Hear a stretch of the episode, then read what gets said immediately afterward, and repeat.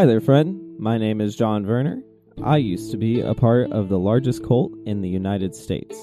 After studying the Bible, Christian history, and ministry, I set my sights on confronting the problematic nature of white evangelicalism in the United States. In 2019, I published my first book as a first step in addressing the subtle issues of this complex system. This podcast will continue that work under the same title. Welcome to The Cult of Christianity.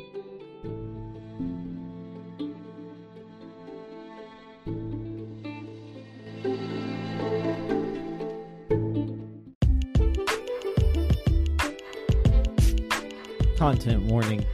While the cult of Christianity often deals with tough subjects regarding religious trauma and other triggering topics, some episodes may be more explicit than others. This episode contains content that may be distressing to some listeners. This may include multiple mentions of self harm, suicide, sexual abuse, or other intense concepts. Please only listen if you are in the headspace to do so. Take care of yourself.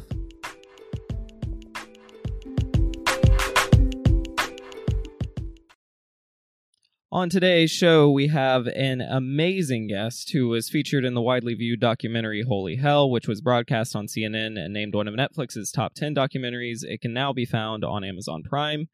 She authored a book so good, I wish it was the book I had written. It's titled The Followers, Holy Hell, and the Disciples of Narcissistic Leaders How My Years in a Notorious Cult Parallel Today's Cultural Mania.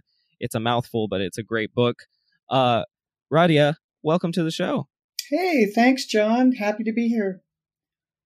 Yeah, uh, really, really happy that you're here. Um, I have to ask. Um, this is kind of my baseline question. I ask a lot of guests. How did you relate to religion the first 18 years of your life? Uh, well, as you know, um, I was born and then raised a Catholic, and uh, you know, to the Catholics, there's a rule and it's uh, this is when you're seven years old. They say that's when you reach the age of reason. That's why seven year olds get to receive the sacrament of communion. Um, when I reached the age of reason, I considered Catholicism unreasonable. So I basically left Catholicism, although um, I still, you know, went to Catholic school all the way up to uh, high school my parents were not particularly uh, involved in the church. They were in my third chapter. I talk about three types of people uh, that join cults.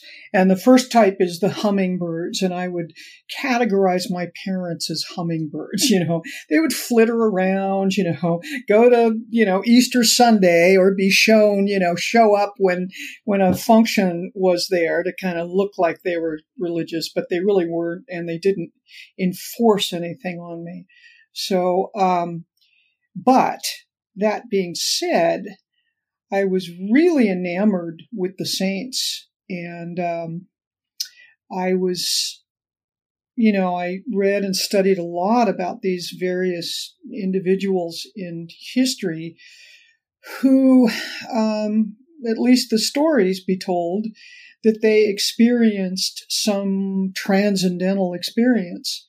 Uh, they experienced God directly. Um, so there were, you know, my patron saint uh, was, or the saint that my confirmed name was Saint Teresa, and she had kind of a wild and bizarre relationship with God. Um, and so I read all these stories. And this was funny. I did a 23 and not a 23 man ancestry.com. And guess who one of my ancestors is? St. Luke. Um, really? That guy. Yeah, that guy. Wow. And interestingly enough, he is um, he is the patron saint of artists, which I am, a professional artist, and writers, which apparently I'm a writer as well. Um, so I, I, call him Uncle Luke. Um, but uh, so I took refuge in aspects of the church that are not in the in the Christian churches. They kind of they didn't want to go, you know, that was to them idolatry, but you know, to the Catholics, they still, you know, they kind of had to go with Rome pantheism. So, you know, the saints to the Catholics were the Roman pantheists, you know, they were, they were the other gods, the, the sort of demigods. And, um, so I, I kind of was interested in that. And by the time I was in, uh, freshman, I was 14, we were studying comparative religions. And we were studying all the isms, you know, Hinduism and Buddhism and Jainism and all the isms. And we came across this word in Hinduism called nirvana. And I asked the teacher what that meant. And he said, Well, uh, some yogis in India, through a certain meditation practice, experience God directly. I'm like, What? Say what? uh, is that true? And he said, Well, apparently. So I set out from the, about the time I was 14 for about another uh, 12 years. I really set out on a journey to find anyone who had those meditation techniques w- without me having to travel to India. And so, you know, of course, when I was growing up, those were the days uh, in the 60s and 70s of drug, sex, and rock and roll. So I definitely did a lot of psychedelics and a lot of got into a lot of profound conversations with my comrades about the pursuit of God realization, usually while tripping. oh, wow, man. And um, so I was on that journey and I, I started reading uh, more books that were more Eastern oriented. And I came finally across a woman who uh, who stated just that, that she had those techniques and that she reveals them to people. And that led me down a journey that eventually got me not from her, although she is her own little narcissist, but she uh, led me to Jaime, the guru who then took us on a 20 some odd year old, 20 some odd year journey into holy hell. so that's wow. my story. Yeah. I feel like you've answered that question before because you hit some plot points really smoothly there. Nice job. Oh, good. I wrote so, a book. Yeah, yeah, yeah. I guess you had to think about it a little, yeah. huh? And I and I lived it. yeah, there's that too. So, so your perspective, kind of as a young adult on spirituality, is it what is it based on this nirvana concept mostly, or was there more to your views on spirituality than that? Well, yes. Um, you know, and at the end of the book, I, I mean, I take you, and you know, because you read the book, but I take you through a long journey. It's in three parts. And first part is the journey to the Buddha field. So my life as a child and sort of, you know, how I grew up in the 50s and 60s in LA and all that. And then the second part is called the Buddha field, which is a nickname. Um, some people get confused and they think we were Buddhists. We were not. Um, we, and I just I just had a, an article that I just published on my website, radhiagleis.com, and this was an interview. It was a written interview. And at first she said these were Buddha worshippers. No, we did not worship Buddha. We wanted to become Buddha. That is the difference. Our goal was self or God realization. So, um, the third part is called reflections, and we we look back, or I look back at answering some of the questions about what is a cult and what kind of people join cults, et cetera, et cetera, and also where we're heading in this country today. But the reason why I say this, John, is because, and you may recall, the last two chapters. Um, one chapter is called "It's a Nice Place to Visit," and then the the last chapter is the bubble and then the epilogue in those three chapters i really wrap it up for you as far as what my spiritual understanding and what my awakening was through this long journey from the time I was about seven years old. So, to answer your question, and I know I'm going around in circles here, but I have not forget forgotten your question. Um, the goal when we were in the Buddha field was to have these meditation sort of transcendental experiences in meditation. And I describe that, you know, I describe that in my, um, in the section called the Buddha Field, in the first chapter called the Knowing, I really describe what my experience was when I was initiated, etc. So yes, through those meditation practices, there was some very kind of transcendental experiences. There were four techniques, the light, the music, the word, and the nectar. And uh, so there was these kind of wild transcendental experiences that happened, but and and the whole kind of the whole point of being in the Buddha field was to continue to stay uh, disciplined in that practice, in the practice of selfless service, in the practice of transcending the ego. Uh, first of all, identifying the ego and then transcending it. And the, the, the feeling, at least in Eastern religion, in regards to transcending the ego is if you want to be one with God, there cannot be a you. And the, and the ego is the identity of you or self. So you can't have a you and God. That's a, by, by its very nature is the separation.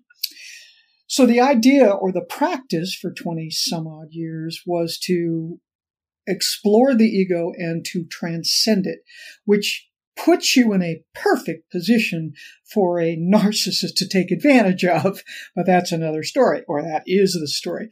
Um, so at the end of the line, my my conclusion was that it's not about transcending anything. You aren't going to be greater than you are. You're not going to be more enlightened, more spiritual, more anything. And it's not, I mean, I was looking, you know, in my, in my third chapter, I open it with, I came to the realization that when one is running towards something, they're usually running from something. And so I and a lot of people look for these spiritual, heightened spiritual experiences to literally run from our pain. And when I look back at the saints in question, they were martyrs and they were suffering both mental and physical anguish. And yet they always had these sort of transcendental expressions on their face, like they could go beyond the body. And you'll see sadhus in India that sit in a, you know, a dhoti is what it's called, but it looks like a little diaper.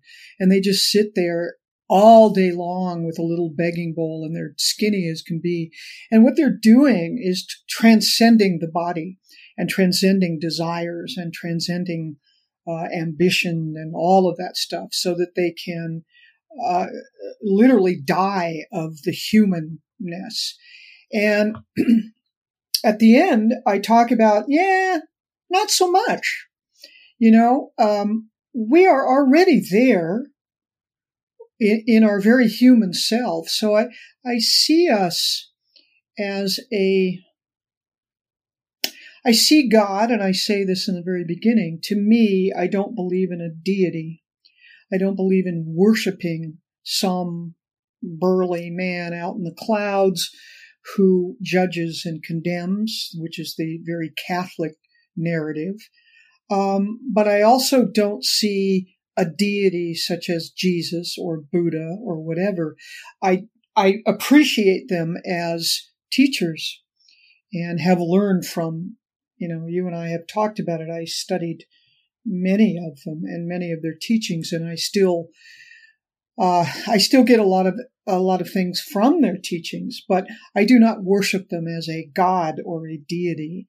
Um, so, in that sense, I'm not religious. Now, if you talk about spiritual, then then it's a matter of semantics because you know I, I laugh at people who say I'm an atheist. It's a matter of semantics, really. It's just joining another group. It's a, it's it's claiming another identity. You're not an atheist. If you believe in science, then you believe in God. You know, it's like, what do you want to talk about? Um, you know, what is science? Science is just beginning to understand creation or understand quantum physics or understand any of that. So atheists kind of crack me up. They're just joining another group. Um, so my answer, my long answer is if you're talking from a scientific uh, standpoint, it's called the universal field or the conscious universal consciousness, which is what I believe. So I believe that there is a universal consciousness in all things, in human beings, in animals, in all adamant and inanimate objects, and the entire universe from the earth to all of the universes and everything um, is moves within this universal consciousness.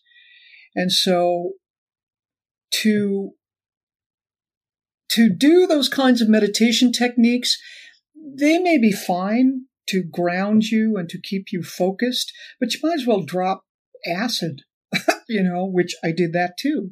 Um, because where are they going to take you? What are you going to do with that and still live in this world as a human being?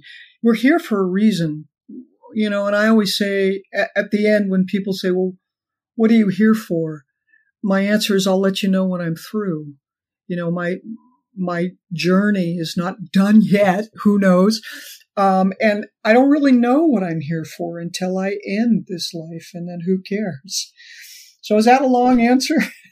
yeah, no, that's. I mean, I'm like, I'm, I'm tempted to just throw away my notes and get into all of that because I, I, I really appreciate how thorough that was. Um, sure. Because, because there's, there's so much i think you're kind of nailing and i think you described really well like the hair splits that are important but like there's really a longing especially in today's world to suppress your ego right? Like there's like a it, it's just we're so consumed by our identity all the time that it sounds really appealing to be like, can I just throw away the me observing myself part yeah. and just experience experiences without experiencing reviewing the experience? Um, right, right, you know, right, exactly. You can't so do it.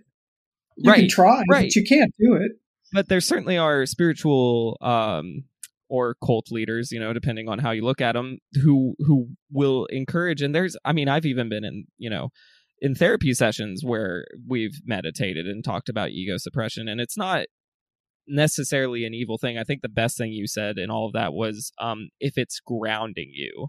I think that's really profound because it's not about running away from who you are. It's about experiencing things in a healthy way um, and relating. And meditation can be an avenue to that. But so so I'm picturing you young, like kind of you know having these acid drops, having these like. Are are you? Was that what you were doing? Kind of just craving like. Oh, were you yeah. running away? Was that kind of what was going on? Um, both, you know, as I said, when you run towards something, you're usually running from something. I was doing both. I was running towards something because I was fascinated in you know, I describe in my first, you know, in the journey, in the first part, I describe growing up in Los Angeles in a very affluent background with um, very affluent society. And so, you know, I think for some people who long for that because they don't have it, um, I was raised in it and surrounded by it, and it was not fulfilling.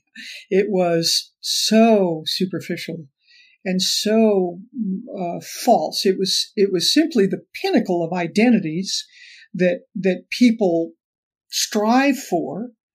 Um, and let me let me save you the trip. It is completely unfulfilling. It is yet just another identity. So even though my parents, I refer to them as the entrepreneur class, um, you know, and I and I talk about if you ever saw the the series Mad Men, that was kind of the class that my parents grew up in. It was an entrepreneur class. Um, they were my father was a really big time lawyer and my mother was a fashion designer my father was a lawyer for all of you know sort of hollywood la elite so even though we weren't the super rich and we were not uh, we weren't middle class either, but we hung out with the super rich. I mean, I went to private schools with them and, you know, they were my friends. So I was in their life and got a real taste of what people today, especially in this country, have so much striving for that ambition to have yet more, a bigger house, a bigger, a faster car, you know, uh, greater, you know, uh, better sneakers for God's sakes, whatever.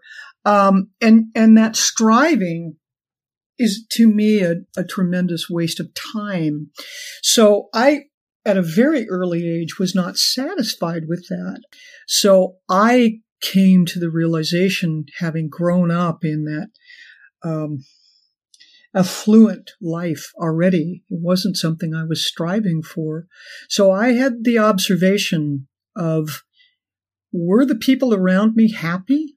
No, my parents were alcoholics. Everybody was, everybody was alcoholics. They called it cocktail hour in those days. But every, you know, you saw, if you saw Mad Men, I mean, look at how much they drank for God's sakes. They drank all day long. They had in their offices, you know, they had, you know, little carafes of scotch and whatever.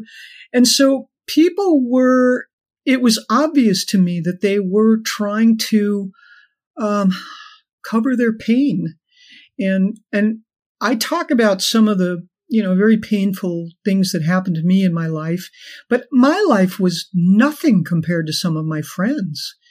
And so I, I realized, am I running from that? Well, I'm running from the superficiality of affluence that people think this will save you from pain. This will save you from, you can get all the facelifts in the world. It will not save you from aging and dying. So I was looking like the Buddha for that transcendental state that, that those things no longer mattered to me. That makes sense that like that's for that to be your kind of story leading up to you know what seems like a, a some sort of like community that can really all like join together almost in some camaraderie and explore this idea of of freedom you know of mental freedom of getting out of your body to so to speak. Um but when i have to ask when did you first wonder if you were in a cult? That's a funny question because and you know, on the, in the first chapter of the third section, it's entitled "What is a Cult?" It's complicated, and it's actually one of my funnier chapters. But it really takes the definition of a cult and really breaks it down. And I'm quite sarcastic through it all because we have to be careful of that word cult. People love that word. It's so salacious, you know. It's such a nummy. People love a clandestine kind of, you know, group of people. What are they doing behind closed doors? Ooh, you know, and a lot of people when they ask, you know, or if I'm asked to write an article or if I'm asked to uh, write an interview, they say, how did you escape the cult? And that is such a dramatic word. Uh, I have a different question. We'll come back to it, but I, right. take note of what you just said. Okay, so take note because I'm gonna. I'm not gonna ask that question. I'm gonna phrase it slightly different. So okay, yeah, keep going. All right. so you know, but they love to say escape the cult, which makes it sound like I'm you know in some dungeon somewhere and I have to find a way to escape. Um, it is a mental prison it is a mental emotional prison and it's very complex. But to me, it did not seem like a prison because I loved the Buddha field. I still do. I still miss them. You know, it turns out that it was a cult because the leader, who was a malignant narcissist, was doing all kinds of shady behind our back, number one. And number two, he was a total fraud. I mean, he was a fraud from the get go, and he had all kinds of parlor tricks. You know, remember in uh, the turn of the century, last last uh, century, where they would have these seances, you know, and these poor people especially wealthy people, they would v- invite this soothsayer in and they'd, they'd do all these parlor tricks like make the table rise and make the lights go on and off and bells and shit. He did that to us.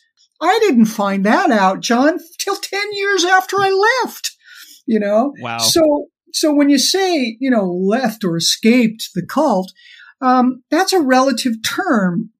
Was I, you know, why was it a cult? Because he was a pathological narcissist and a pathological liar and a fraud. So he was a, um, this was a scam, basically. And he was a scammer. So the word con comes from the word confidence. So you don't necessarily know you're in a cult, you know, so we would avoid that word. Nobody wants to say the word, I'm in a cult. Nobody. It's so pejorative, you know, and thanks to people like Jim Jones and Charlie Manson. And so when people think of the word cult, they think of that. They think of Kool-Aid, you know, and oh, we're all going to commit suicide at the behest of the, of the leader. That's possible in some groups. I'm not saying it's not. However, we have to be careful of using that word cult because it's so uh, broad. And so my group, as my friend said, well, if we're in a cult, at least it's a good one. And it was after Holy Hell came out, and I left the Buddha field in 20, or 2006 and Holy Hell didn't come out for 10 years till 2016. And when it did, all of this crap started rolling out. And I'm like, oh, are you kidding? Really? Um, so that's when I started really investigating who this guy was and what tricks was he playing. There wasn't necessarily like doubt, like you while you were experiencing it, you weren't ever questioning am I in a cult? Because I, I, I mean, I obviously I, I talk to Christians and ex Christians a lot, um, and there's usually like some doubts that happen. Like, am am I part of something weird here? Well, sure, you... yeah. I mean, Philip. Philippe, who was in the movie, and he says, well, if it was a cult, it was a good cult. He said that about 10 years in, you know, so, so we were, we were wondering, but we were also having a good time. So it's complex. I, um, I refer, I talk about in my book when you're, when you go to Disneyland, you're willing to forego your disbelief for the ride. You know it's fake, but you know, you're having a good time and you're really willing to forego your disbelief in order to be there. But what if you don't know it's fake? What if you are having a good time, but it's all an illusion and you don't know and your best friends and the person you admire the most are all in on it? It's like, what do you do with that? You know, it's like, so it's complex. You're in prison, but you're in this kind of um, fake world.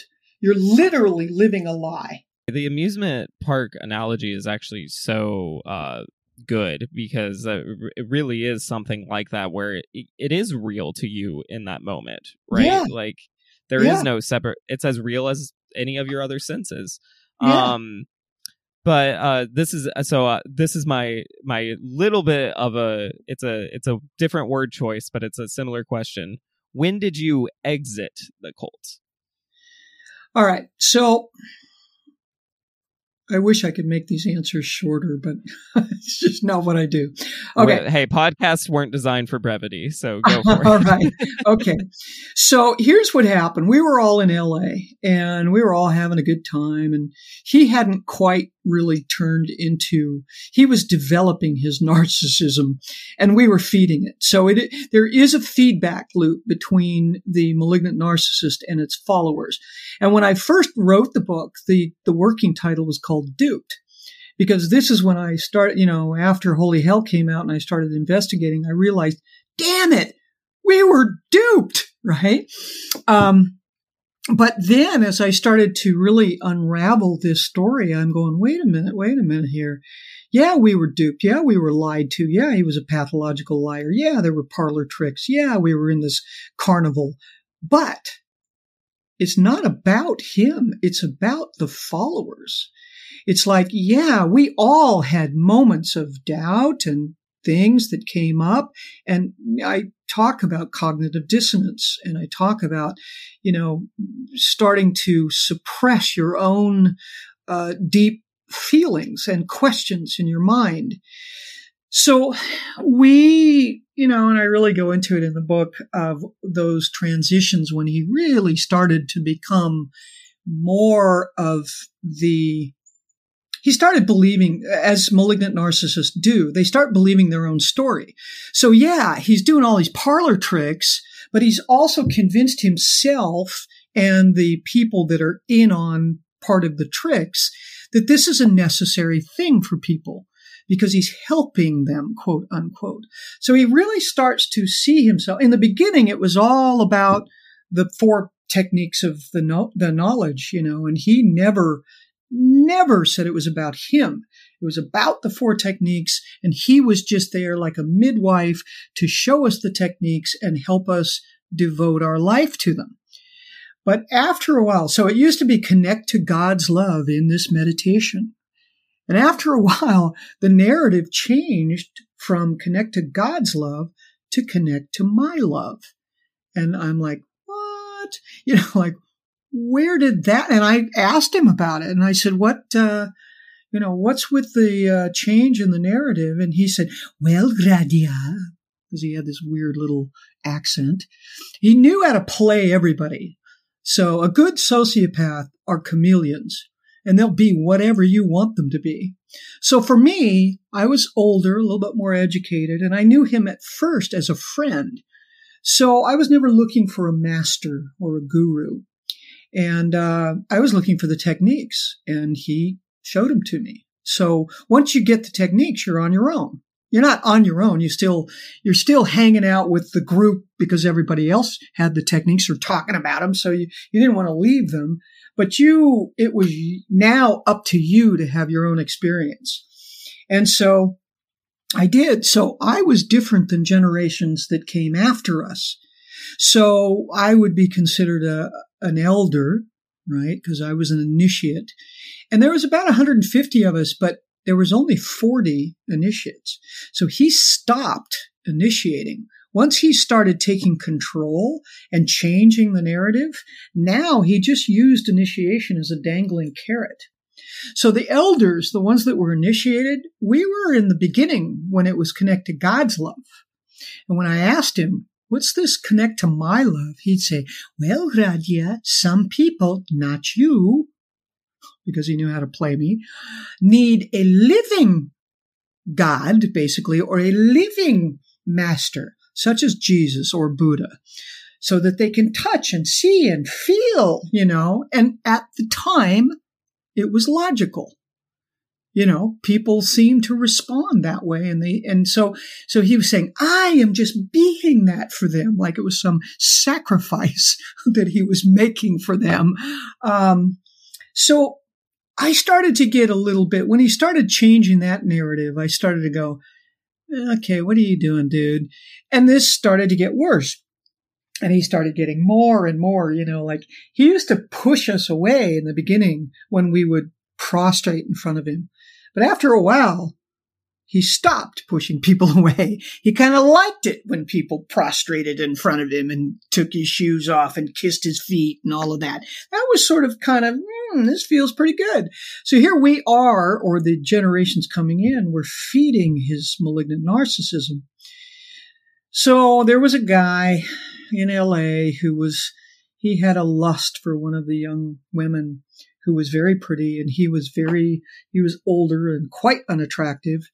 And she wasn't having it. So he wanted to blame the guru for brainwashing her. And if she wasn't so brainwashed, she would fall in love with him and run away with him, you know, to the Casbah. So he started stalking her and becoming really dangerous. And he started leaving letters on her on her car, basically saying what he was going to do. He was going to kill the guru and he was going to have her kidnapped with Cult Awareness Network and have her deprogrammed. And he was going to do all these horrible things. So I, being his, being the guru's sort of Michael Cohen, because uh, my father was a lawyer and I was, you know, grow up in the law. So I hired the lawyers and the private detectives and I had this guy checked out and yeah, he was dangerous. He was uh, institutionalized for 17 years and he had several arrests for assault and battery and spousal abuse and all this other stuff. So he was a dangerous guy. So I had him put in jail. And the DA said, I can only keep him for about three months. So I suggest we can't stop him from doing what he's doing. So I suggest you get out of Dodge. So we fled Los Angeles. and that's when I started to see the mentality of the guru fall apart. That was in about 1991. and I had been in the Buddhafield since 1984. So, whatever, how many years that was. So, as we traveled uh, with his entourage, I was with his entourage, which was a very small group of initiates that were, I don't know, there was about a, about a little over half a dozen of us, and we traveled looking for a new place. And as we were traveling, his paranoia started getting worse, and he started literally having us at his feet 24 hours while he's ruminating about how he's being persecuted and what is he going to do and, uh, and all of this stuff. So I started noticing him unraveling psychologically. And I thought, okay, where's God in all of this? And where's all this mighty, you know, if you're the Buddha, what are you worried about? You know? So it was about 1991 that I started questioning and I started losing any kind of interest in him per se. I started to see him more as an eccentric uncle because he still, I loved him. And he was still, you know, this kind of wacky, interesting character that was the glue that held us all together. But I really started to lose any kind of romance idea, spiritual romance idea of who he was.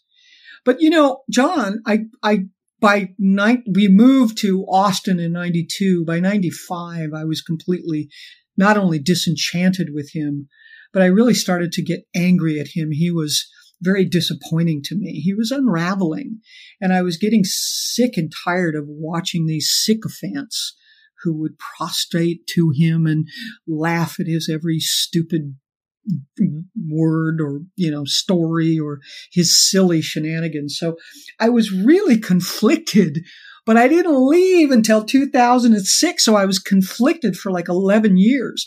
Why? Well that's a long story but this was my family. These were my friends my best friends and my family was dead. I, there was no one on the outside that i could go to and I knew that if I left, I would be ostracized and demonized by my by my friends and my family. So I put up with him for years because I because this was my life. And it wasn't that easy. That's why it's an emotional prison that you're in.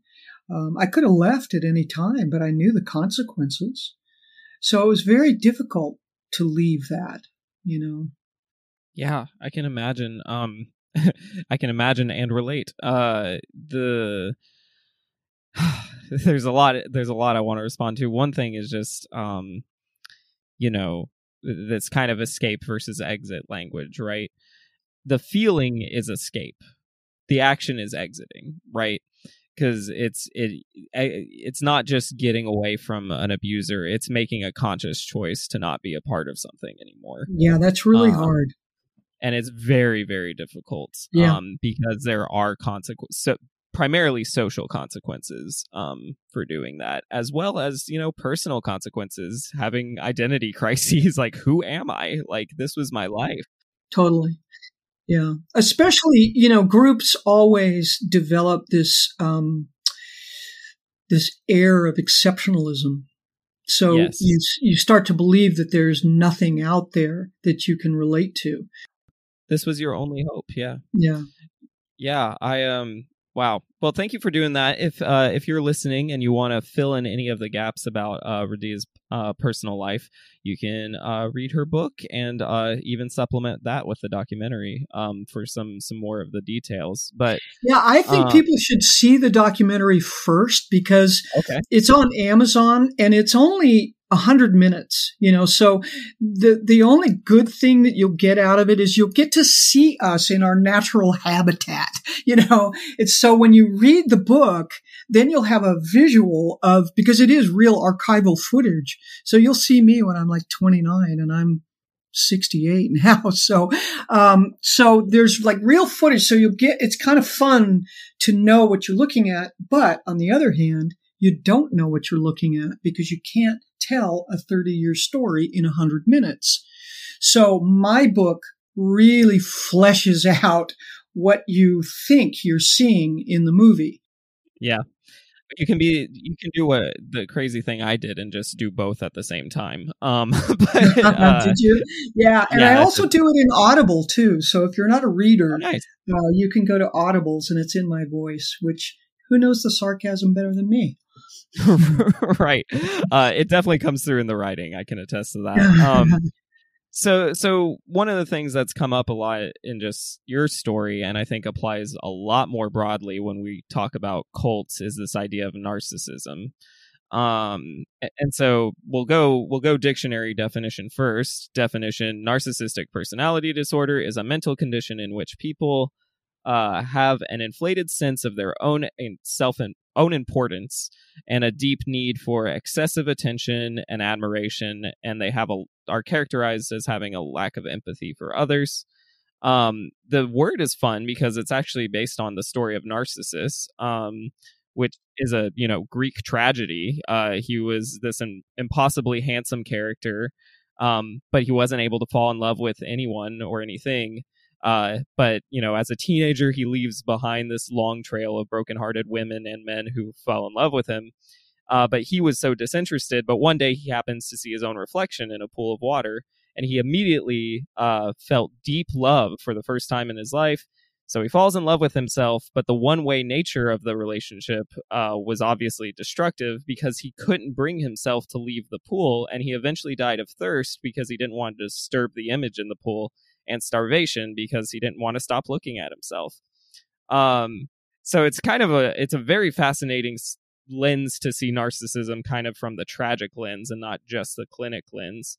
Um, and I actually had a job uh, for, in my adult life where I worked with diagnosed narcissists, um, and I was trained on how to interact with them. Um, but in today's world, uh, people on the internet will just call uh, their ex partners or anyone they don't like narcissist. Um, so, from your perspective, what's the biggest difference between narcissism and selfishness, or is there a difference? Well, that's a really good question, John, because we, we're now bantering that word around every time we don't like somebody. And we have to be very careful. Everybody's got a little narcissism in them, especially, um, you know, people even you and I, if we, you know, I wrote a book, you have a podcast, you wrote a book. So it, you have to have a little bit of it, to put yourself out there in the world. You have to have a little bit of self confidence. Um, so there's a little bit of narcissism in everyone. And then you start to get up the scale. So you'll see politicians, most of them are quite narcissistic, uh, entertainers, performers you know, they have um, some narcissistic tendencies. Uh, you can't absolutely hate yourself and want to crawl in a hole and put yourself out on stage at the Super Bowl. You know what I mean? So, so there's that. But then there is malignant narcissism. So this isn't a character flaw. This is an actual mental disorder. And that is very, very different because, you know, people have said, you know, well, look at Obama or look at this other political leader or whatever. Um, you have to be careful not to define them the way I would be, say, defining Donald Trump. Donald Trump is a malignant narcissism. You can tell when you when you see uh, politicians like Biden, Obama, Bush, Reagan, you know, Reagan, Clinton. Yes, they all have a little narcissism in them. But here's the, here's the trick. No one, I don't think, would ever um, disagree with me that all of the aforementioned presidents that I just mentioned were not empathic. Regardless of what their political beliefs or um, aspirations are, you can see the empathy in them. Uh, when you look at Joe Biden and when you hear his story of his son and his deep compassion, you know, for a lot of people, you can see that there is a deep empathy. Now, whether his policies are right or wrong, that's debatable, but that's politics. I'm not talking in my book about politics. I'm talking about a pathology, and that is a very dangerous pathology. And our country has never seen that before. You know, somebody said to me uh, in a I was in another interview and they said, well, what about the cult of Obama? There was no cult of Obama and there was no cult of Bush and there was no cult of Reagan, no cult of Bill Clinton. Um, just because you like someone or just because they espouse to what you believe politically or whatever does not make you into a cult. What I see with a malignant narcissist and the reason why I wrote The Followers is the malignant narcissist is so skilled at getting narcissist supply. They, and we have to remember the malignant narcissist does not care about you. They will be very clever, and most of them are sociopaths. So they can be very clever. They can figure out what it is they need to do or become to feed their narcissist supply. So they will give you what they think you want or what you're afraid of in order for you to give them the admiration and the control that they need, desperately need. That's a very dangerous position to be in. We see Hitler, we see Kim Jong un, we see Putin, we see um, malignant narcissists that end up being autocrats or end up being uh, leaders of countries that take their followers down a grim path. This is why I wrote the book, John. Um, you know, when I left the Buddhafield in 2006, I just really wanted to leave that life behind me. And it wasn't until 2016 when the when Holy Hell came out and when Donald Trump was elected, I saw a parallel. And I saw, holy crap, when I started really investigating what Jaime was and how you know, I said this to you before. People, people have said when they interview me, "Wow, Radhia, you seem so intelligent." you know, thanks. Um, so it has nothing to do with intelligence. It has nothing to do with IQ or education. It has to do with human nature, and it has to do with being in the right or the wrong place at the right or wrong time. So the malignant narcissist seeks out what kind of person or people or group they can manipulate. Then they figure out how to manipulate them so that they can gratify themselves. And it is all about self gratification. And how far they will go depends on how much food the followers give them. And most of them are cowards. Most of them are, they, they will never do the bidding themselves, but they will, they will coax their followers to show their devotion to extremism. And, and the more extreme they are in showing their devotion, they literally, malignant narcissists are sexual sadists and they get off on that. And the more their followers become violent and extremists and whatever, the more they literally sexually get off on that. And I can guarantee you there's somebody down in Mar-a-Lago who gets off, got off on the January 6th. Literally couldn't stop it because he was, would, would, we now know he would rewind the tapes of the most violent actions you know, and the biggest flags and the biggest screaming, you know, he literally sexually gets off on that. Sorry, but he does. That is really dangerous. So this is a pathology. This is a mental disorder, not just a character flaw. I think you answered that well. I mean, Trump's probably a very, uh, you know, visceral image we can all very much relate to. Um, I'm I'm much more concerned on the smaller scale because uh, there's actually a great book called The Cult of Trump. Um, that's a that I highly recommend. Um, but uh, but what's fascinating is he didn't come out of nowhere, right? Like, and uh, and and a lot of uh, the group that I used to be a part of, evangelicals, voted for him. So that's a really good point. You know, and, and let me let me uh, just interject here for a minute because people identify with cults as being brainwashed, and I say we have to be very careful of these words. The literal definition of brainwash means that you have been radicalized by either prison or torture. None of us were radicalized. We came in already looking for what he had to offer, right? He just basically um, formulated it, but we already came in with those beliefs. So you're right, John. The evangelicals uh, is behind the puppet that is, you know, Trump. So. You know, as I, I said to you, and Putin would refer to Trump as a useful idiot. And he is. He doesn't believe any of the things he says. Believe me, he doesn't. He only believes in Trump. That's it. That's all he cares about. But he will act like a Christian or act like whatever you need him to be. He will be that. Right.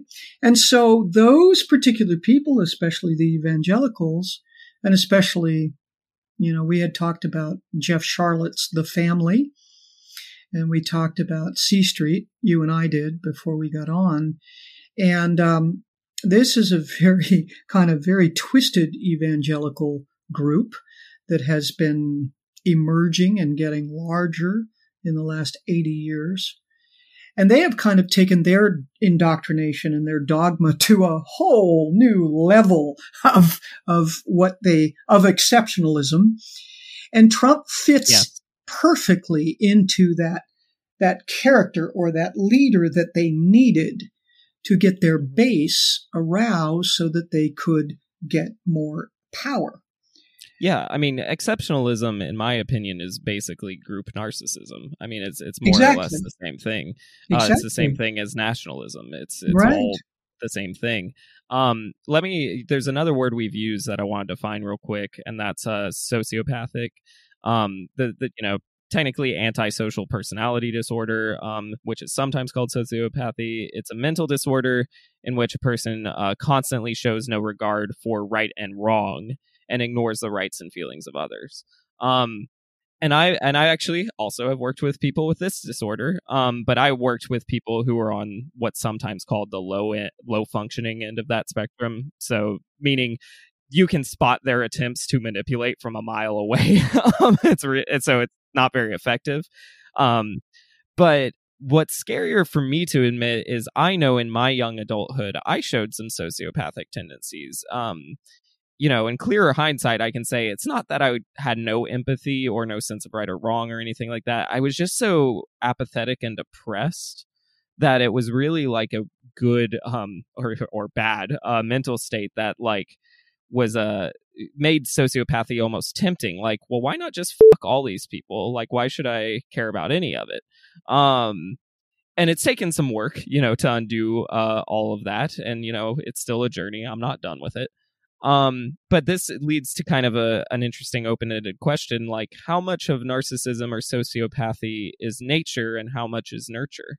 Well, that is a good question, and you are the kind of somewhat expert on that. So, but but here's the thing that's interesting, um, and I had mentioned um, the book by Martha Stout, The Sociopath Next Door, and Martha Stout, PhD, her submission was that one out of 25 Americans are sociopathic, which is a little frightening.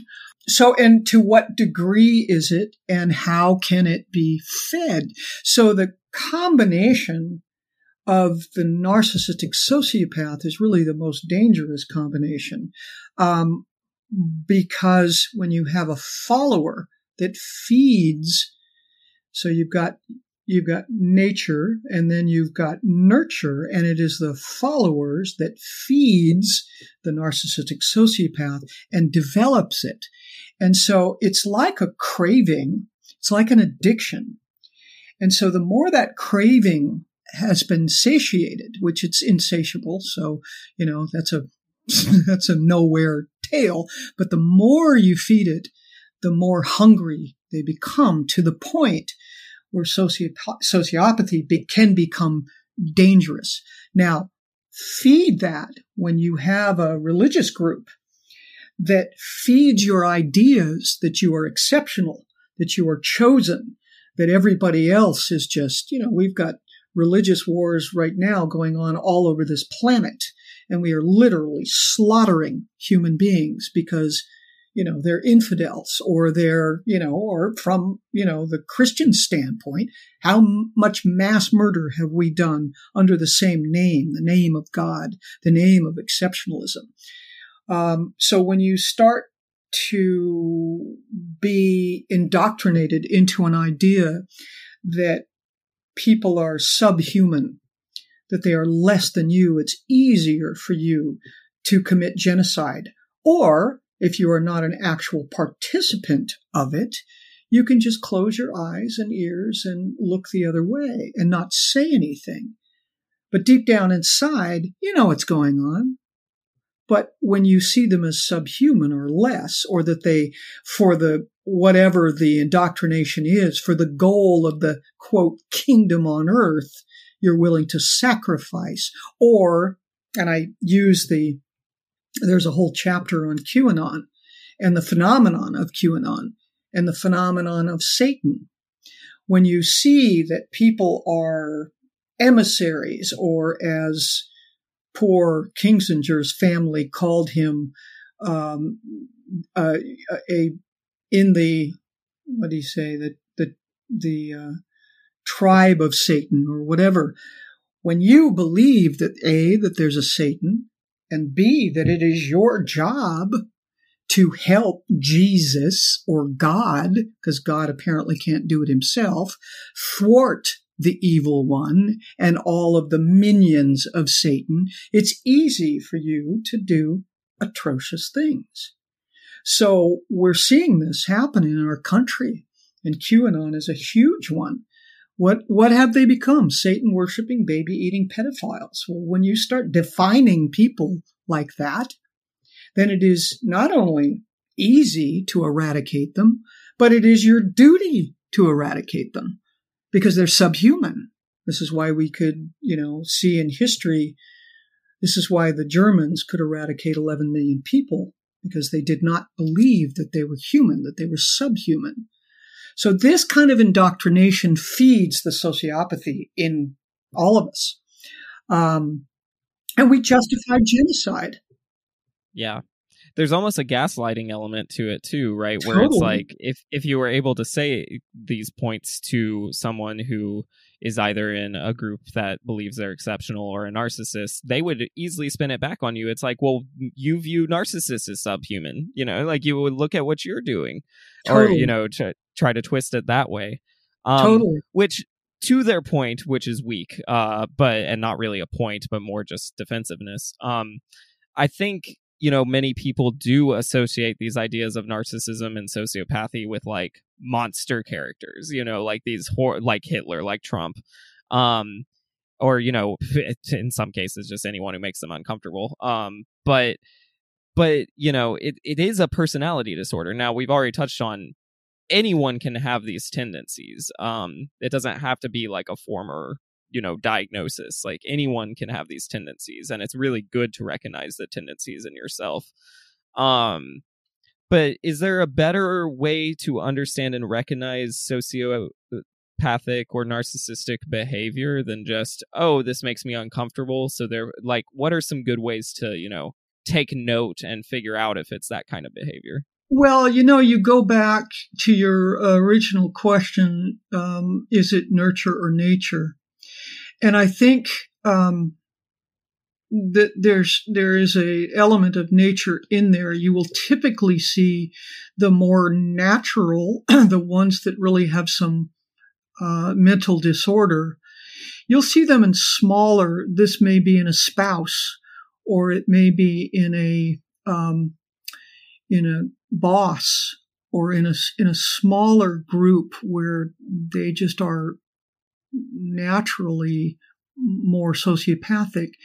So, you know, where we start to see where uh, nature and nurture overlap is when the the natural sociopath or the natural narcissist um, finds their followers, finds their feeding trough.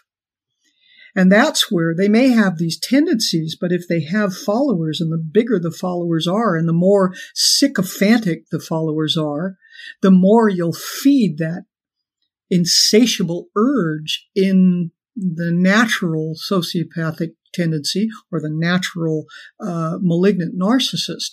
So, so yeah, you can see this. There's a great, great. Um, I don't know if you've seen it. There are two series I want to turn you on to if you haven't seen them. One is Dirty John. Have you seen that series? Very series? Good. Very good. Whoa. good. Yeah. Especially the podcast. But, you know, the first one, that's a real true story of, of a narcissistic sociopath.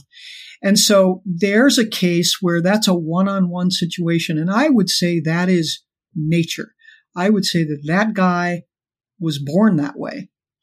And, you know, he just started to find um, avenues where he could uh, feed that tendency in him. But then there's another. This is a documentary, and I don't know if you've seen this one, but this is really crazy. It's called The Push. Have you seen that? I have not. Oh, John, check this out. It's on Netflix, and it's called The Push. And it basically is the filmmaker set up a situation. It's completely contrived, completely deliberate, and it's it's nothing. It's no surprise. He tells you from the beginning what he's doing. And he sets up this series of events where he's inviting people to a, uh, this is a job opportunity, right? So he's inviting people to answer this ad for a job interview. And so these are just regular people, regular old, you know, Joes, nice guy, nice, nice person, nice woman, etc.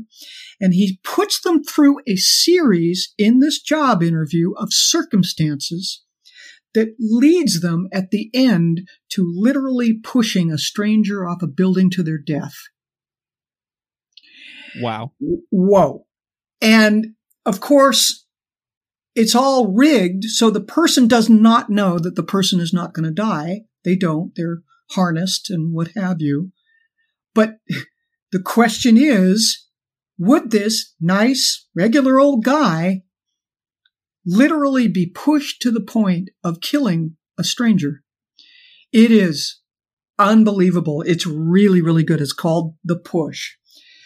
So anyway, so those are the things that, that beg these big questions. You know, what is a cult? What is brainwashing? What is, you know, and, and hopefully I kind of, in my book, I try and, you know, take you down those scenarios and, and help us think.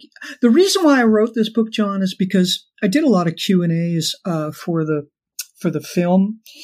And I had people who literally were scratching their heads going, well, you know, some people said, yeah, I'd for sure join that group, you know, and others would go, ah, I'd never be that stupid, right? Really? Really? What would it take? And that's what the push is all about. That's what, you know, what all the, of these interesting stories are about. Uh, it, what would it take for you to be that gullible? I don't know. We do a lot of things that we have justified as being, oh, I'm not indoctrinated. I'm, this is my free will. I thought it was my free will too. That's the paradox of cults is you are always free to go. That is like the paradox. And, um, yeah, I think one of the things you said early on that I've actually said myself, especially when I first released my book, was um, people were asking, so what's the markers of the cult? Well, I have my alliterative stuff, right? Cults control, contain, convert. But I really said the best indicator is leaders and followers. If there's a two distinct like very distinct group uh, and one is the leaders and two is the followers that's a pretty good measure. I think that's also interesting that you kind of uh met that's a way to spot narcissism too isn't it? Like well is there a power dynamic where one is subservient to the other because narcissists have to have that right? It, it, they have to because that's they need that attention and stuff. Right. However however it can be the leader leader follower but it also can be followers of an ideology where the leader is no longer there. Maybe they die maybe they're gone maybe whatever but the ideology carries forth. And so I talk about um, the difference between Socratic teaching and non Socratic teaching. So in Socratic teaching, basically you throw an idea on the table and we argue about it and we voice our opinions and we add and subtract and walk away with our own conclusion. But if it's non-Socratic, if you are, if it is dogmatic, if it is an indoctrination, then if you are not allowed to question, um, then I would start to be really, really um, concerned because that is where it becomes a control issue, a control of your mind. And there may be a leader, one leader, or there may be leaders that, that are like me, the elder in the group. You know, like if Jaime died tomorrow and the group was still allowed, uh, still allowed, you know, was still around, the elders would take on that position. And so very often the leader, uh, not very often, they always create a hierarchy in their following. And they do that and they start to groom and start to bring out the narcissism in the levels of their hierarchy. So Jaime had his immediate, what I would say his cabinet, uh, the people who were with him on a daily basis who were also part of the, part of the scam. They knew they were part of the parlor tricks. He couldn't do it alone. So they knew the secrets behind the closed door, just like the people who uh, who were cabinet members of Trump and then they get out and then they write the book. Thank you very much. Right. Yeah. So those are the people that know they're in the top tier. Then the second tier also, this is the Senate. And we were uh, the elders in this group, uh, the initiates. We were like the Senate we were also revered by the ones who were lower than us. So in that way, he was feeding our own narcissism. And yeah, so there well, narcissists can beget narcissists, right? Exactly. Um, especially yeah. in a group think setting. And this is this is actually a big issue I have with uh, evangelicalism. Is I can't tell you how many times they're like I'll you know, I don't actually, frankly, I don't bring up stories that are like super salacious about Christianity because I find it largely unhelpful.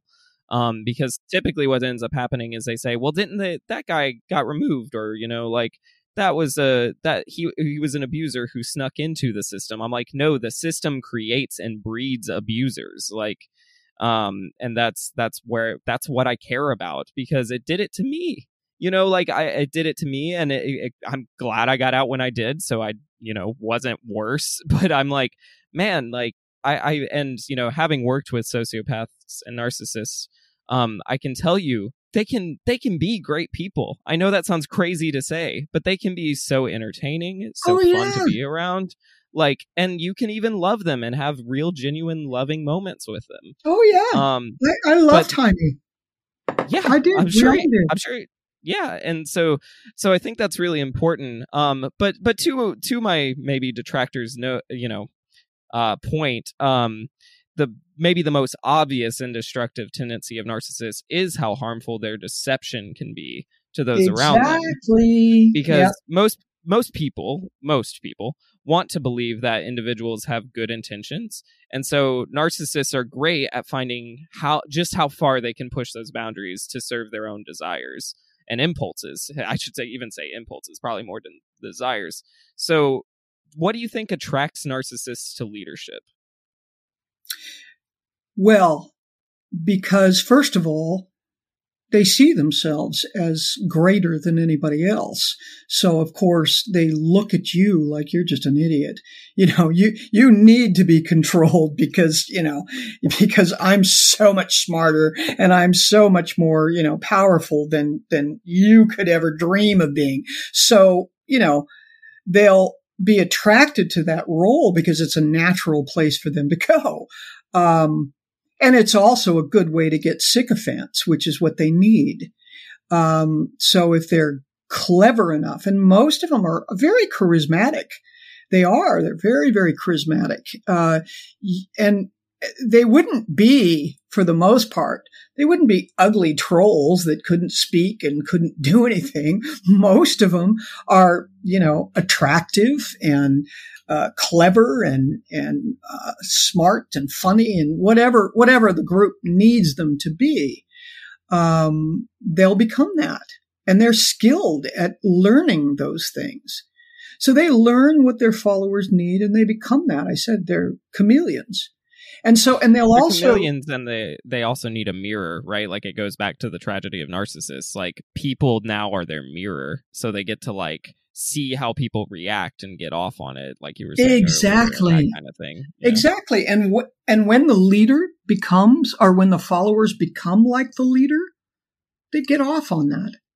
They Yeah. do. They get off on it, and that is the da- the dangerous, you know, consideration is because they they the follower and the leaders start to mirror each other, and so one of the reasons why the why the follower is so attracted to the leader is because and it's kind of how I described it, and uh, Adorno describes it in his, uh, and uh, Berkowitz describes it as kind of the difference between the American demagogue and European demagogues or demagogues in Asia and whatever is the populace looks at those demagogues as a father figure or a paternal figure.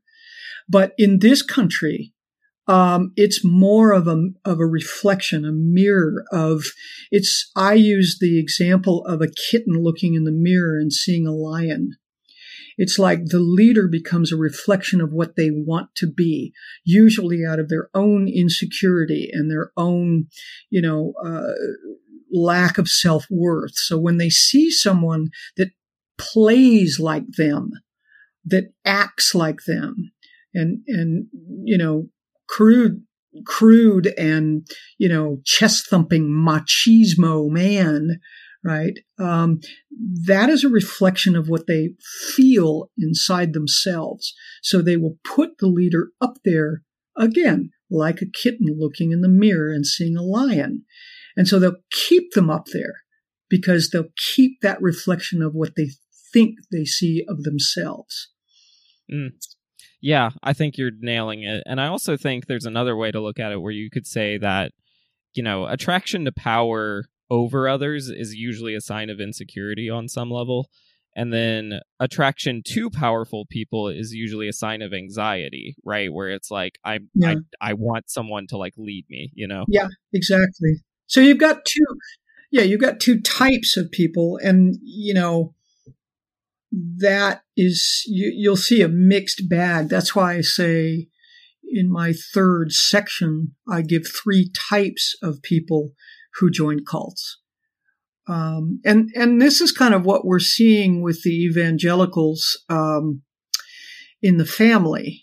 Uh, you know, if you read the family or you even look at the documentary, you'll you'll understand that they have made um, the model of Jesus not the Lamb of God, but they have taken King David as the archetype, the machismo man who was, you know, not only the philanderer but the murderer, and he became the the macho man. Uh, that's the kind of Jesus they want, not the Lamb of God, but the wolf.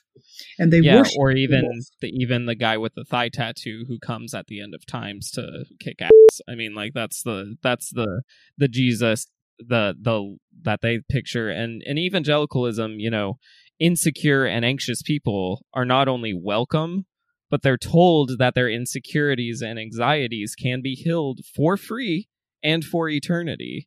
Exactly. So I here's here's a question that comes out of that idea. Do you think that cults or cult leaders prey on especially vulnerable people or the vulnerabilities in all of us?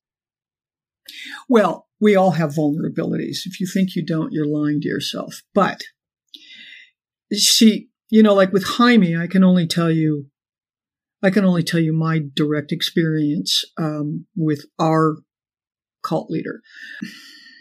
People have trouble watching the film and going, you know, I'd never fall for that. Well, you have to understand that it was a 20 year frog in warm water experience. You know, it was like if he at the end of that film looked and acted like that in the beginning, he would have had very few um, followers. But he wasn't, you know, in the beginning, he was, you know, he was really good looking and really charismatic and funny and all these things. And we wanted, we were all looking, as I said, we were looking for that transcendental experience. And we were looking for the, we were reading a lot of um, Eastern uh, stories, Paramahansa Yogananda and Ramana Maharshi and Anandamayi Ma and all of these great Eastern saints. So we were reading about master disciple relationship. And we were, through our understanding of those readings, we were willing to become that. So I, I use the term um, in my later chapters. I refer to us as the Navy SEALs of spirituality. So it's hard to say when you say vulnerable, and let's just take the Navy SEALs, for example hardly, you would hardly characterize them as being vulnerable, right? But why would they allow themselves to be subjugated to such abuse, you know, such, oh my God, you know, um, like us, we allowed ourselves to be subject to real, um, mental, emotional, and spiritual gymnastics so vulnerability is an interesting term. Were we weak? On the contrary, because our goal was to transcend the ego. So bring it on. Put me through it. You know, like a Navy SEAL, put me through it. And can I do that? So, you know, it's interesting and every group has their own vulnerabilities. Our vulnerability was our desire and our desire to as I said, we weren't interested in worshiping the Buddha. We were called the Buddhafield because we, our desire was to become the Buddhafield, to become the Buddha. And so we weren't interested in worshiping. So we're not in that category of, you know, weak people that wanted, you know, I won't say all of us, some of them in the Buddhafield were, but we originally were not looking for the daddy figure to take care of us. But after a while, that role became quite comfortable. When you started to have someone in your life that you trusted that was higher than you, greater than you, you started to give up your you started it started to become easier not to make decisions in your life. Just hand them over to the guy that you think is has got it all has got all the answers. So it just becomes easy. So you basically become lazy. so it's that's a very complex answer, and everybody has their own. So what's your vulnerability? I, I don't know. To us, our vulnerability was um, not believing in ourselves after a while, believing that there was somebody mm. actually more superior than us.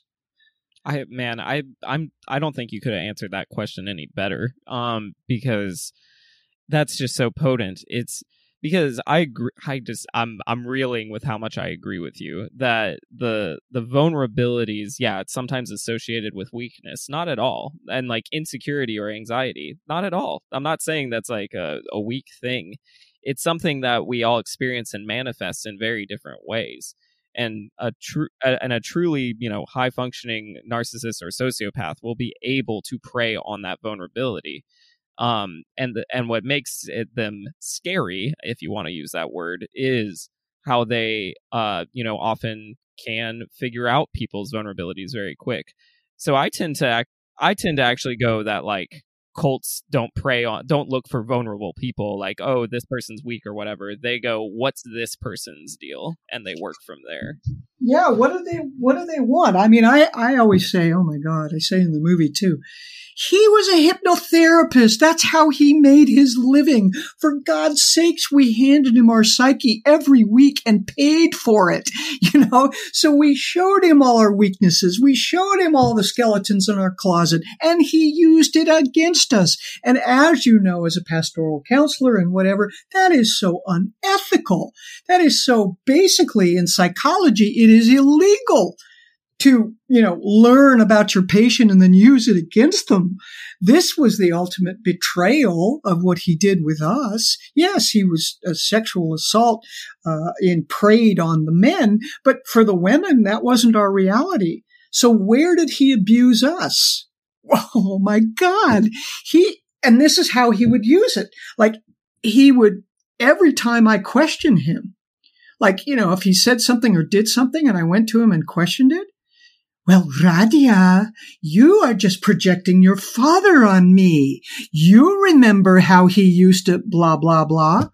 And he would convince me that he was right. And I would go, oh, yeah. Oh, that's, in- yeah. You know, and I was willing to surrender all of my pain and my past and my ego and all of the things that make up me. Well, how damn convenient that was. So he was a, it was, we, it, it was self-sealing for us. We gave him everything, you know, every human possible vulnerability we may have had. And the worst thing about it is he never let you graduate. So he would teach you the goal and we would all strive for the goal, but nobody ever reached it except for him. So that's why we were there for 20 some odd years, still working on the goal because we, we could never reach it. And as soon as you did or tried, he would put you down publicly or in his private sessions. He would tear you apart and he would prey on those weaknesses that you knew about. Even if, even if you didn't consider, like, say, yeah, my father was abusive. I talk about that. And so even though I, gr- I literally created a very strong personality because of that abuse, he would take me back as a child, right? Oh, remember when your father did that? You're just projecting this on me. You see? I mean, he was so good at what he did and it's sound and and all the while sounding like he's on your team. Right? Of course, on my yeah. team, and just helping me to come to realization. You know, and I'll tell you, John, when I left, he knew he knew that he had to keep me particularly because he knew he knew all of the abuses of my past. So they were all mostly with men. So he had to be the benevolent man in my life. And he always played that for me. So he was abusive to others, but he never was abusive to me in that sense. Now, when I left, he tried to have me, quote, taken out three times, plotted to have me killed or hurt in some way. Um, and why? Because he knew that all of the abuse and whatever that created this strong personality, he knew that if he ever made an enemy of me, that I was dangerous to him. really dangerous. Not really. I loved him. I didn't want to hurt him. Um, I really didn't. But, but he was afraid once I was gone that I could be. And I knew a lot of secrets about Senor Gomez that no one knew because I did all of his legal work and I had his birth certificate and I had his other legal papers and all of that. So once I got out, oh my God, then I am a real threat to him. But before I got out, he was the benevolent man in my life. I loved him. He was, I didn't see him as my master, but I did see him as my benevolent uncle. And he, even in his, in his worst narcissistic, paranoid, funky way, I still loved him. I was disappointed in him but I still loved him, damn it, because he was so charming and so loving to me. How I got my name Radhia? Okay, so in Hindu, there's um, Krishna, which is their equivalent of he's a god, he's a demigod or god. And so Krishna's lover was Radha, R A D H A. And so I w- he he renamed all of us mostly. But I was leaving a cleansing session one day and he said, Goodbye, my Radha, which was Krishna's lover, Krishna's consort. So that was an incredibly personal and and a very honorable name to get, Radha, right? And so what he was saying to me as he was flirting with this romance of I am Krishna and you are Radha, right? And then after that afternoon, he called and he said, you know, I want to tweak it a bit. I want to call you Radhia because I don't want people to think that you're Hindu. But see, the, the, the romance was still in the name, you know.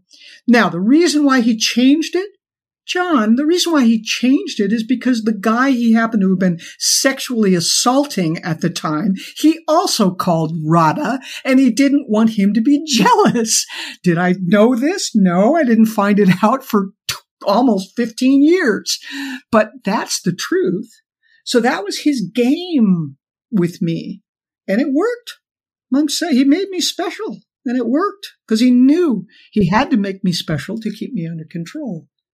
Good job. Well, and right, well yeah, he he he found the way, and and all I can think about is just my stories growing up in church. Like that. Now, is it as salacious or traumatic? Sometimes, uh, but not all the time. Um, sometimes it's more subtle, but there's little things of just like you know who who are the elders and deacons at a church? Who is given the privilege of being the janitor? Who's you know like yeah. you'll see really you have to look. I mean if you're not looking for it you'll miss it. Yeah. But yeah you have to look. But one of the things i don't talk enough about on this podcast is the idea of conversionism. Yeah and I, I talk about it in my book a good bit but in my opinion it is by definition sociopathic because in the philosophy of conversionism you're obviously trying to convert others to your way of thinking and that's and that's a mission of yours. So people are in in that philosophy people are a means to an end but not valuable in and of themselves. So am, am i too harsh in saying that or is that accurate? Well you know it's really tricky and people you know they use the uh, the term recruiting. And when you're in it you don't think of yourself. Now, some people, I know the, the Christian, whatever, but we did not think of ourselves as recruiters. We were just having, well, in the beginning, we were having such a good time that we would just automatically want to invite our friends, right? So we started out, well, when I first knew him, there was four of us. Then when he finally moved to LA, there was 15 of us. And then each one of us sort of invited a friend. Hey, come to satsang. So then there's 30, then there's 60, then there's, that's how it grew. But it wasn't, we were not subject like uh, a lot of people in groups or in religious groups that, you know, like the, oh my God, like the, uh, the, uh, the missionaries and the, um, uh, Latter day Saints, you know, that actually go out on a mission you know, to recruit and to convert people. Um, we didn't we didn't see it that way um, because remember it was all about the techniques and it was all about he used to say this is your divine birthright. And so people would notice us and we were different. We were you know you can see in the film they some people called us the cult of the beautiful people because uh, we were we were really, really health conscious, like super, super health conscious.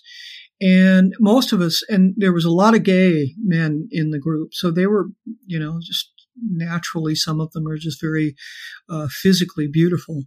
And so we were having so much fun and we were singing and dancing and you'll see that in the movie, you know, we're splashing in the water and playing and doing all this stuff. So we were automatically attractive to people. So their curiosity, they would come up. But he, after he, you know, left uh, Los Angeles and became very paranoid, he shut things down. We were clandestine and we were not open at all. So we were not actively. I mean, it used to be in LA. We, we would put, um, a, an ad in the LA, LA Weekly, come one, come all after a while, he realized that that's not a good idea. We were inviting too many strangers and too many weird people. So he shut all of that down. Um, and so it took a long time towards the end to get into the Buddhafield. Some people, we would, the elders would hold these kinds of satsangs on Saturdays. This is where all the newbies had to come in and they had to be screened for a long time. Sometimes they would, we would they would come listen to us and we would share about the meditation practices and share about, you know, transcendental experiences and all of that and, and then share about the master, but they wouldn't see him or meet him for years. It would take them. It wasn't like, oh, you've got to come in, you've got to do this. No, no, he was extremely paranoid. So he didn't want a bunch of strangers in his life at all. And that's why we stayed so small because we were only about 150 of us for years. Um, so it was a very special kind of group, and you were screened to see if you were willing to be a devotee. And it was really in the beginning for everybody, it was a devotee to God. And he was kind of secondary. That was the narrative. The parallels between all of this and evangelicalism is actually more one to one than some people might realize. So, yeah. first off, uh, yeah, you're right. There's totally the mission element, the missionary stuff, all that is there. But there's also, frankly, a more popular version of evangelicalism that just wants to make seeker friendly churches, which are these just have a good time and other people will want to have a good time too. But you know what is really uh regulated and like that not everyone's accepted into is like Bible colleges and seminaries and the people who are allowed to teach stuff. Yeah. So I think I think conversionism is yeah sociopathic but there's still like the protective um what most people would probably describe as culty stuff that's that goes on you know um in, yeah. in plain sight uh but that but your story is such an interesting like microcosm of all of that isn't it well, see, that's the interesting thing about my experience. Um, because my experience was A, from the beginning. In other words, I was in the embryonic stages of a cult and all the way through it. So that's one. And two, most people, or a lot of people, uh, that are in cults are not in it for as long as I was. So they don't see the and and the cults get bigger. Like for example, um, so you, I'm sure you are aware of. Um, oh God, what's his name? The um, combating cult mind control. Um, Steve Hassan, is that who you're thinking of? Yeah, yeah, yeah. Steve Hassan. Thank yep. you. Okay, yep. a little senior moment there. Okay, so Steve Hassan, I I read his books and you know, I, I, and he's the one that wrote The Cult of Trump, uh, which I also read. And, you know, so Hassan is, he made his living out of cults. But Hassan was only in the Moonies for two years. I, I kind of look at him like, what a lightweight, you know. it's like, first of all, the Moonies was huge, still is. And to have that up close and personal experience with the leader like Sun Myung Moon, he didn't have. So he has a different perspective. Not that he doesn't have a perspective, because he does. And then he went on to uh, become uh, very versed in cult and study it and become get a degree in psychology and all of that. That's all fine. But the unique thing that I had was I was in in it in its embryonic stage, and I was way up close and personal to the leader on a daily basis. I was not only up close and personal, but I was an advisor to him. So so I got the ins and outs of this guy, right? Which makes my book a little bit unique in that sense, because mostly big cults or even like the evangelical church and all of that, you know, it has its layers and not everybody gets to see the behind the curtain to see the little man behind the behind the drapes. But I did. So I got to study it from that standpoint. I got to study the birth of it and how how it becomes what it becomes. So, you know, with like the idea of conversion, for example, when you're in it and you are having a good time, this feeling uh, when you're programmed or indoctrinated to be exceptional, you feel like you owe it to people. It becomes your responsibility to indoctrinate them because you're so exceptional and you feel that everyone should be as exceptional as you are right? So you're here not to indoctrinate them or convert them out of some control, but more because it's your obligation to. You know, you're here as a, as an emissary of God, you know, to show them where, you know, where their divine relationship can be, you know, for their, for their best good. That's why it's so damn dangerous. because, you know, you can really go off the deep end and you can't, this is where your sociopathy starts to grow because you can feel that this is a benevolent thing that you're doing. And, you know, you've got to save the world. Um, and sometimes that can be really ugly. Um, but you're doing, and that's why complex, you, right? Yeah, Messiah complex. Not only that, but you can't, after a while, if you are so indoctrinated in your belief, you no longer have shame. You cannot be shamed because of that exceptionalism. Because who's shaming you? Someone who isn't in the know. Someone who just doesn't know, you know? So you're, you're not shameable anymore. That's dangerous. you know, these yeah, are the traps. These are the, the traps. The, agreed, and and the shame it would only be internalized, and that is not ever healthy because those shame needs to be explored in a healthy setting. But you say, but not only that, but you wouldn't be held accountable. Um, thank you. That's such a good answer to to this conversionism thing. Uh, I, I, I, wish I could talk to you for about three more hours, but I fear we just be be talking to each other and no one else will be listening. Um, a long time. I haven't I even had to... dinner yet. All right. Oh goodness, you poor thing. Um, no, no, the... I'm enjoying it. I well, get into these I... conversations. Yeah, me too. Um, probably why we do it for a living, huh? Mm-hmm. Uh, what is the uh?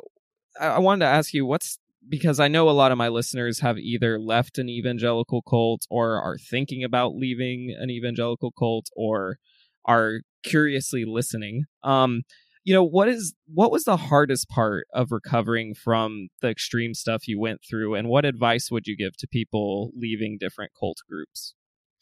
Okay, so first of all, if you've been in it long enough, you cut your you cut your ties and, and what I say for people who either have family members who are in it that can't get out or whatever, um, you know, whatever the scenario is, whether it's you and you're trying to get out or you have family members, um, first of all, know that there is life outside of the group. You're, you're led to believe that there isn't that it that you are the exceptional and your group is exceptional and everybody else. I, I, I, we were so indoctrinated to believe that the world outside of the group was the dead world. We even referred to ourselves as holy company.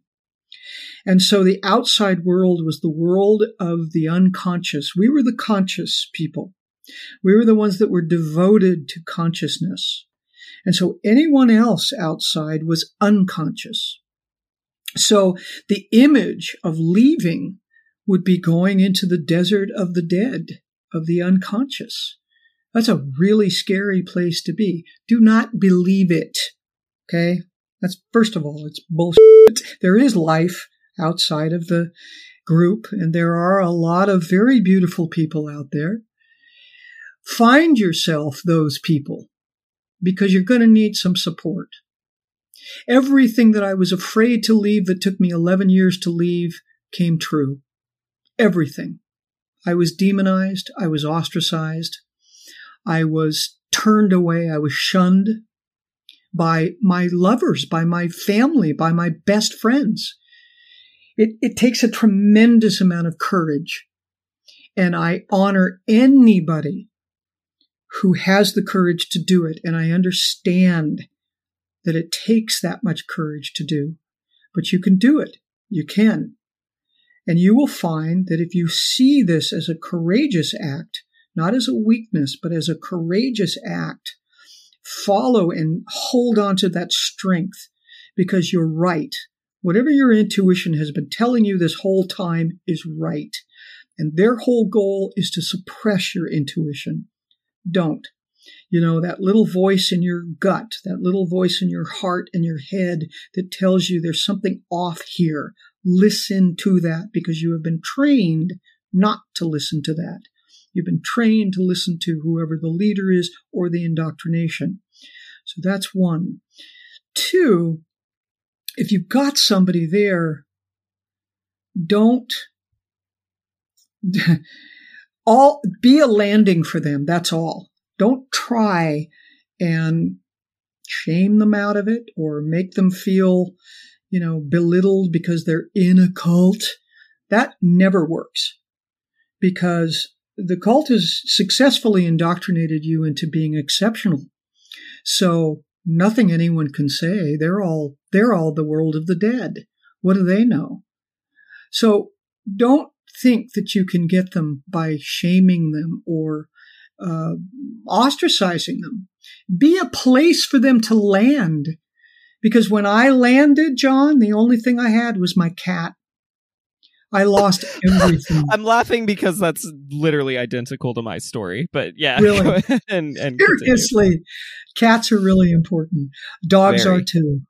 But yes. you know, seriously, I lost 150 friends in one day. I lost a 20 year relationship in in a very short period of time. I went bankrupt. I lost my clinic. I lost my house. I lost everything. And I lost the most important man and the most important people in my life in one day. And I not only lost them, but they demonized me and ostracized me. And I knew that that day was going to come one of these days, and it did. But guess what? When they started trickling out, and for me, it happened rather quickly because our Buddhafield in Austin, it fell like dominoes. So when they did, there was a whole bunch of really, we had innies and outies. So there was a war in Austin. And, uh, so try and, try and grab onto others who are also feeling the same thing you are, um, so that you can support each other. Um, because they are still your family and help them. Don't judge them. Help them. Don't judge anyone coming out. It won't work. And that's what they're afraid of is to be judged. So, judged by the group and then judged by the family members on the outside. It's just a big judging clusterfuck. Um, so you're going to have to face that. Sorry, but that's usually the way it goes. It's okay. You'll survive it. Time does heal. It does. Um, I say when you get out, try and avoid looking for relationships because there's a PTSD I did not know that I had. I was so busy trying to survive that I didn't know that I was in a PTSD. So I immediately glommed on to a relationship that I could get as a sort of save me, you know, from loneliness, save me from my pain, save me from whatever. And it did not bow well. It did not go over big. So try not, and they say this to alcoholics too. You know, don't try and suddenly run into a relationship that can save you from your pain. That will come too, but heal first. Try and find professionals who are versed in this, such as John, such as yourself, uh, pastoral counselors or counselors that are familiar with narcissism and familiar with cults and things like that. Um, look for those professionals that can literally, if you can seek professional help, do so. I couldn't afford it until I turned 65 when I could afford Medicare. And I finally, uh, finally got therapy, um, which was what it's been now 15 years. um, better late than never, but you know, it, it helped. Um, try not to self medicate. We have a, te- it was funny because we were so strict in our laws, in our rules. They weren't, they weren't laws and subjugation. We willingly accepted our lifestyle.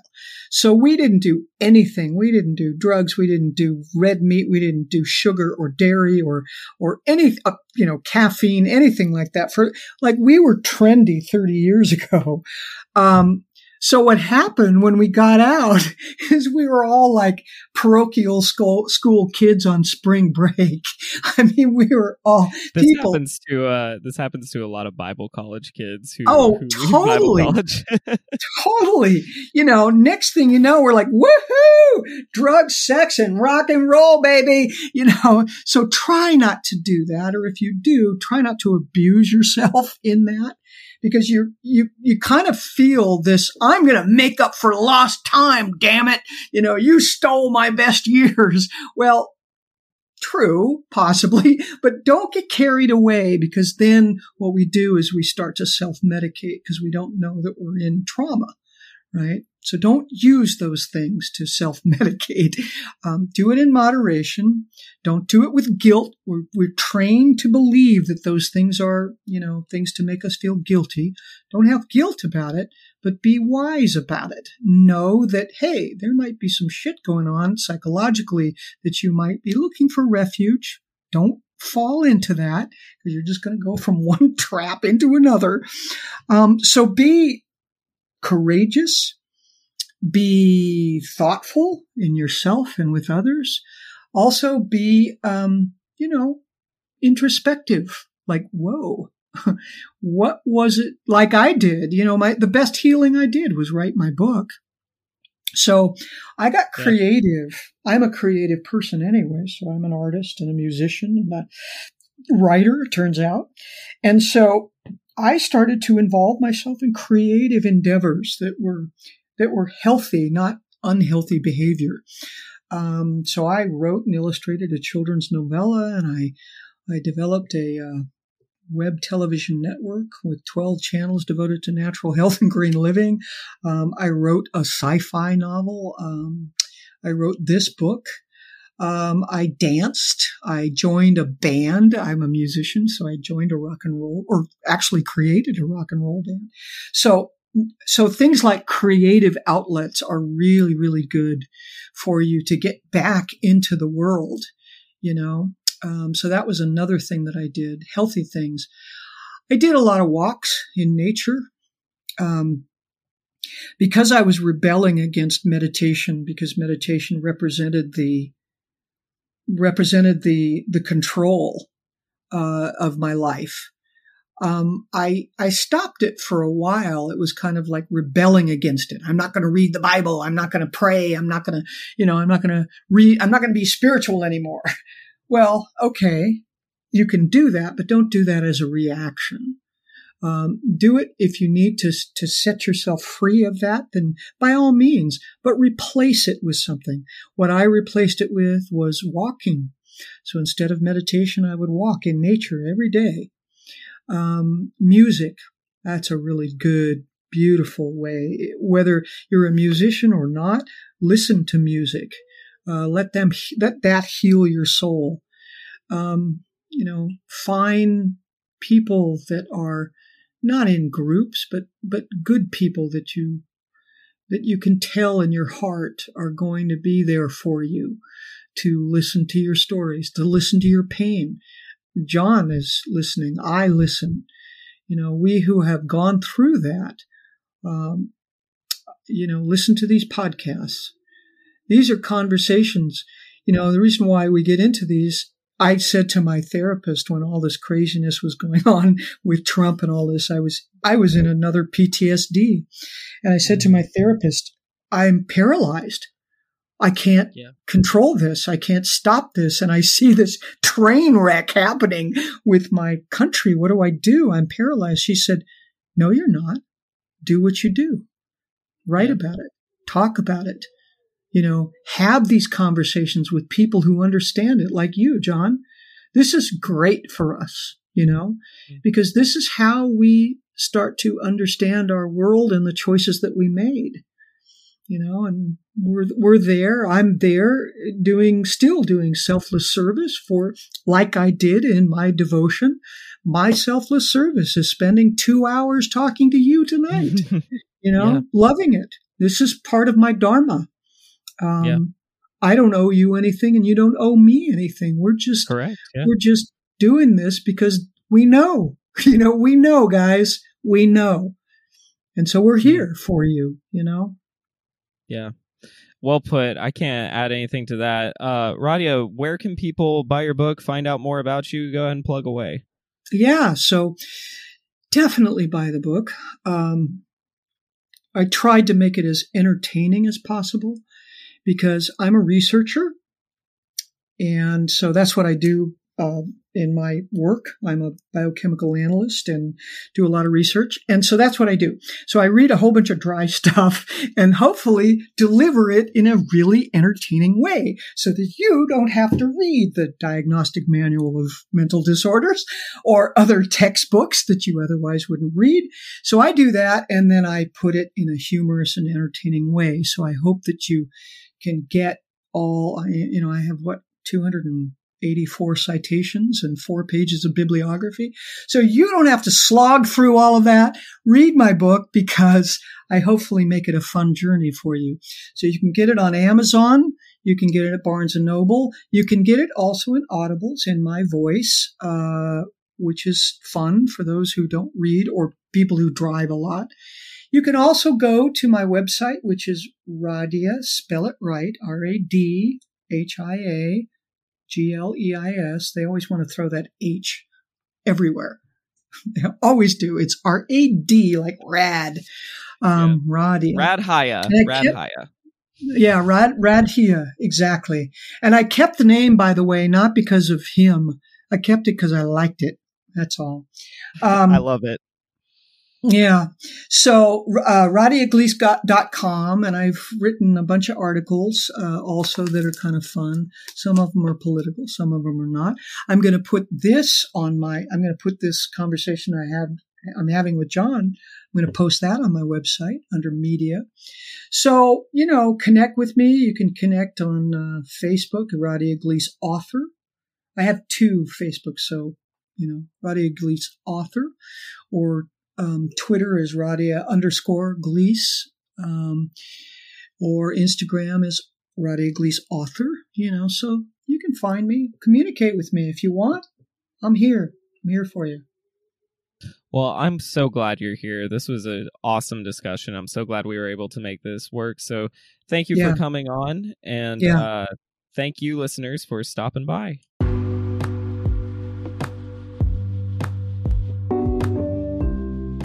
If you wish to learn more about what's going on in my life, or wish to purchase my book, go to thecultofchristianity.com. If you'd like to support this podcast, please continue to listen, follow, share, and consider subscribing for additional content. For only 5 bucks a month, you'll have access to two additional shows, Parsing Propaganda, where I review and critique Christian content, and Art, where we try some amateur religious trauma therapy. Every subscriber becomes a part of something bigger than this podcast as we endeavor to hold churches accountable, speak the truth boldly, and most importantly, love others despite our pain.